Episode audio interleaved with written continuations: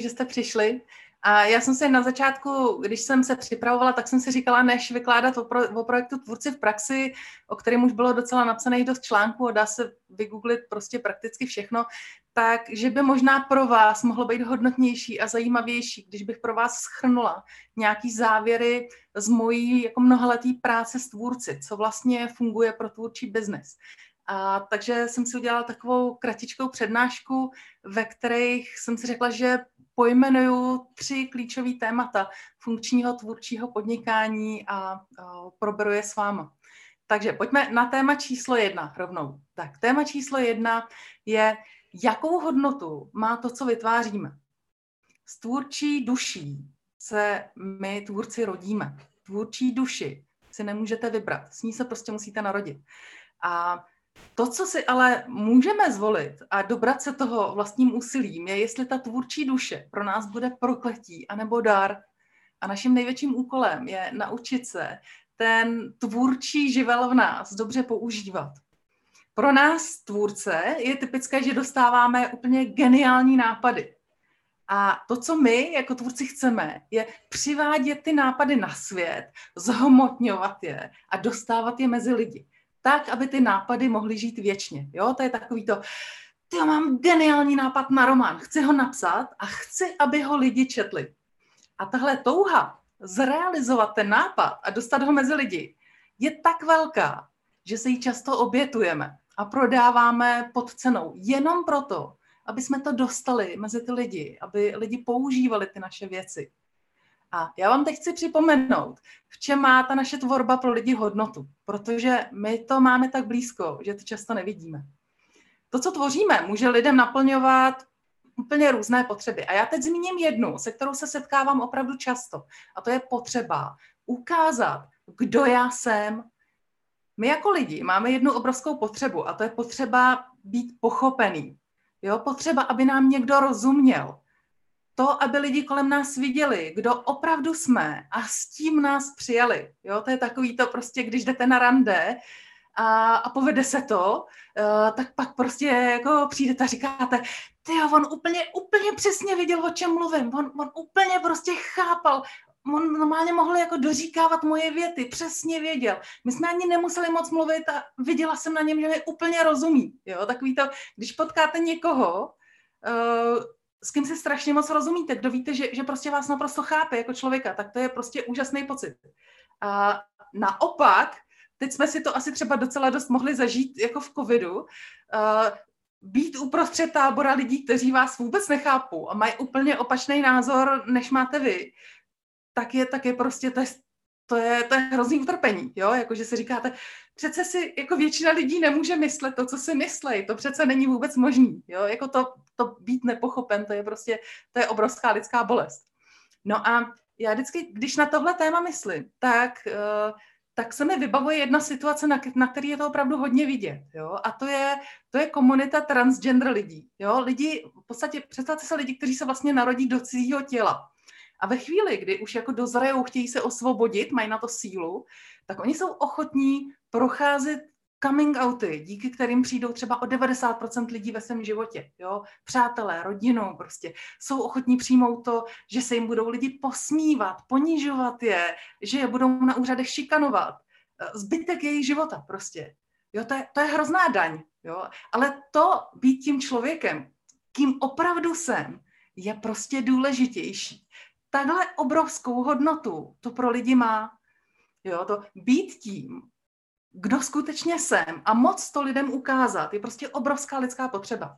A my tvůrci, teď se vrátím k nám, my ji pomáháme lidem naplňovat, protože kdyby se na světě používaly jen výrobky z továren a unifikované služby, tak by většina lidí vůbec neměla šanci ukázat, kdo jsou. A naše ty tvůrčí výrobky a služby mají svůj specifický rukopis, mají svůj charakter.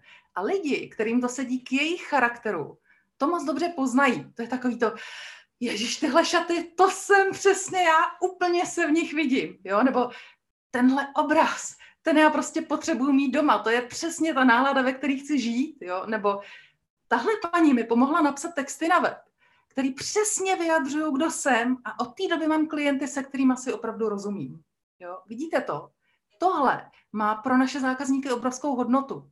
Jo, to nejsou jenom šaty, obrázek a deset stránek textu. To je možnost říct světu, kdo jsem a díky tomu najít lidi, ke kterým patřím.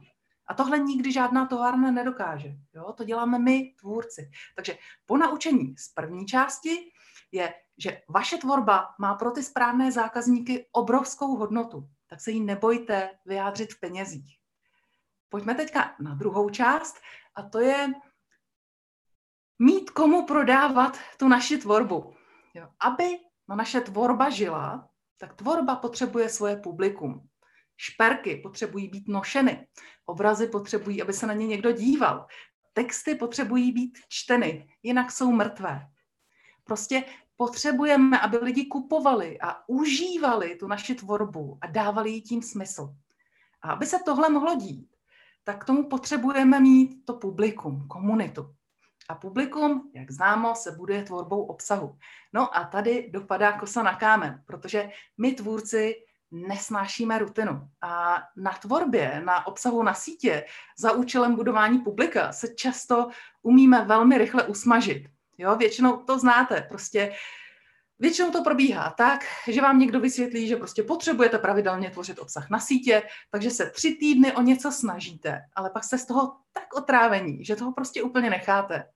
Kdo jste tohle nezažil, tak se teďka poplácejte po rameni, ale já myslím, že většina z nás to asi zná. No a co ale teda s tím? Jo?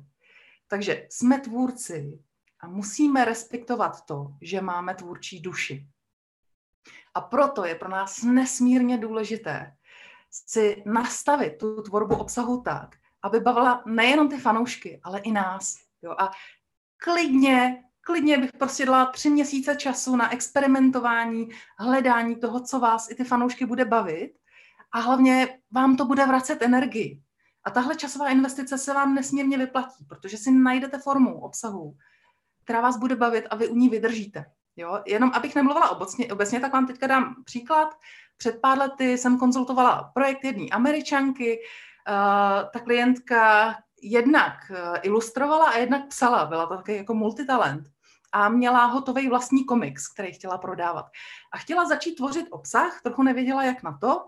A chtěla potom obsahu tři věty.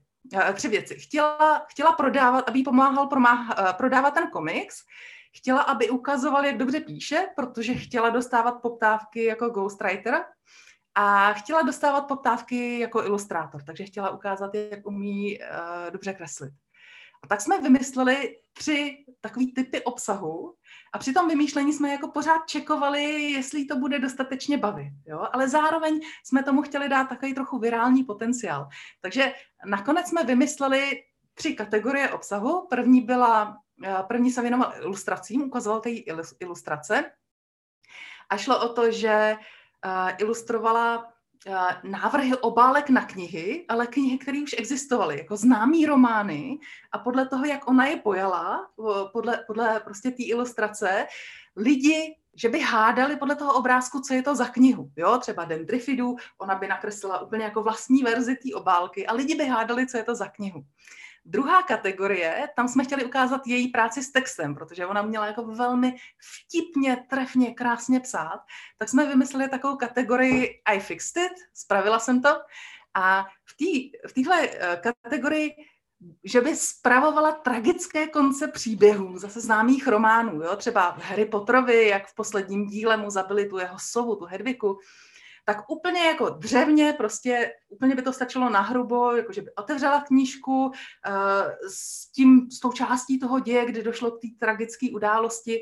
A tam jenom přes třeba dvě, tři věty položila proužky papíru, přes který by bylo přepsaný jiný text a tím vlastně úplně změnila ten konec, jo, jako když to představíte prostě ty části, kde je jako sova ležela bezvládně na dně klece, Harry cítil, jak mu srdce sevřela železná pěst, tak přesto položí proužek a tam bude Aliviáte, ukázal Harry hůlkou na Hedviku, sova pohla křídly, zvedla hlavu a vydala naštvaný vzkřek a vydala vědět, že si příště takové zacházení nenechá líbit.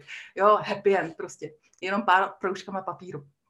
No a třetí kategorie, v tý chtěla podpořit prodej toho svého komiksu. Tak tam jsme zase vymysleli, že bychom lidi trochu seznámili s těma postavama toho jejího komiksu. Takže něco jako ve stylu, jako je třeba u nás oprázky z české historie, takže by prostě měla ty dvě postavy z toho jejího komiksu a oni by uh, prostě podle toho, co se bude dít, různě komentovali uh, nějaké aktuální dění, jo, nějak jako vtipně a lidi si zvyknou na ty postavy, zjistí, že je s nima sranda a pak si budou chtít koupit ten komiks. Takže takhle jsme například jako vymýšleli typ obsahu, tak, aby to tu autorku bavilo, ale zároveň, aby to trochu mělo takový virální charakter, aby to byly takové ty věci, co lidi baví a rádi si to sdílejí. Takže po naučení z téhle druhé části pro vás je, najděte si typ, typ obsahu, který vás bude bavit.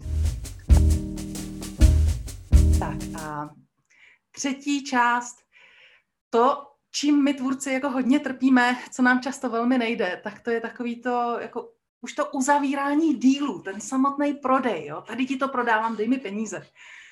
Jo, a teď proč nám to nejde? A v našich tvůrčích mozcích sídlí takový mýtus, že naše tvorba by měla být tak dobrá, aby se prodávala sama. Že tvůrčí práce by se neměla nějak aktivně nabízet, protože to snižuje její hodnotu. No, já si myslím, že to je úplná pitomost. A pokud chcete čekat na to, že si vás někdo všimne a celou vaši práci místo vás zviditelní, tak si myslím, že můžete jít rovnou přepírat zboží do Teska a přestat si plánovat svoji budoucnost jako profesionální tvůrce. Protože pokud jste normální člověk, který potřebuje někde bydlet, chce pro svoje děti kvalitní vzdělání, tak to znamená, že se potřebujete naučit tu svoji tvorbu prodávat a vydělat si na to. A teď ale jako, co vám v tom pomůže? Dvě věci. První věc, napojit se mentálně na svoje cíle. Proč to děláte? Proč se chcete živit tvorbou? Je to proto, že víte, že máte talent a chcete ho dát mezi lidi a je vám jedno, že to vidí jenom jedno procento lidí. Jo? Protože víte, že když vytrváte, tak můžete mít časem komunitu deseti tisíců, nebo když budete za hranice i sta tisíců lidí, kteří tomu, co děláte, budou rozumět a fandit nebo to děláte pro svoje děti, nebo podnikáte, protože chcete získat svobodu. Dosaďte si tam svoje vlastní cíle, ale mějte na očích, vypalte si je na síknici a skrz ně se dívejte na to, co děláte. A druhá věc, dělejte ten prodej chytře. My máme pořád v hlavách takový to, že prodávat, to znamená používat takový ty děsně otravný prodejní techniky těch podobných prodejců, jo? ale dneska už to jde prostě jako mnohem chytřejší. A, a často stačí udělat jenom úplně malé změny v tom, co už děláte. Já vám dám takový dva typy. Eh, první typ je, možná máte na vašem webu nějakou statickou nabíd, nabídku služeb nebo produktů. Jestli to tak je, tak přidejte k tomu i nějakou časově omezenou nabídku. Jo, já jsem prodávala, nebo prodávám vzdělávací online kurzy a spoustu let jsem tam měla statickou nabídku. Prodávala jsem je jako evergreen, prostě byly tam pořád za stejnou cenu. A pak jsem to změnila, začala jsem prodávat v lončích, v prodejních kampaních, prostě na dva týdny uh, se něco zlevní, k něčemu je nějaký bonus a za ty dva týdny to skončí a už to tam pak není. A od té doby, co jsem tohle začala dělat, tak ten první rok toho prodeje se hned obraz dvojnásobil. Jo, takže přidejte si časově omezené nabídky, jde to dělat u produktů, jde to dělat u služeb, jde to u všeho. A další ty. Naučte se fungovat naučte se fungovat podle toho vzorce, jak vlastně funguje nákupní chování vašich zákazníků. Jo? Jako opravdu vtělte si ten vzorec, jako známý vzorec, takový ten dvoukrokový, jo, že o nákupu rozhoduje plazí mozek. Všichni už jste to slyšeli, jo plazí mozek, prostě emoce, pudy a zvyklosti, jo, prostě něco. Vidím, s něčím se setkám a to první, co ve mně eh, se stane, tak je jako, že můj plazí mozek udělá buď mhm, nebo mm, jo, on nic jiného neumí, ale naprosto nás to ovládá, jo, takže to mhm, nebo mm. A druhý krok, pak nastoupí ten rozum, aby logicky obhájil tu vaši volbu. Jo, takže naučte se tomuhle, jak jako funguje, fungujeme my sami v nakupování naučte se tomu přizpůsobit, ten svůj způsob prodeje. Taky to vlastně je jako dobrý dělat dvoukrokově. V, kroku, v tom prvním kroku vytváříme dojem. To znamená, pokud je vaše tvorba třeba hezká vizuálně, tak krásný vizuály, fotky, videa, pokud je to služba, příběh, jak to pomohlo, emoce, prostě vzbuzujeme dojem. Jo? A v tom druhém kroku, když už lidi jsou takový jako, ha, mají tam to mm, tak přidáme logický argument. Jo? A teď pozor, ono se to jako snadno říká, ale ono není někdy jednoduchý ho najít. Jo, já jsem třeba, když já jsem před 14 lety začínala podnikat, tak jsem vyráběla šperky. A ty šperky byly krásné.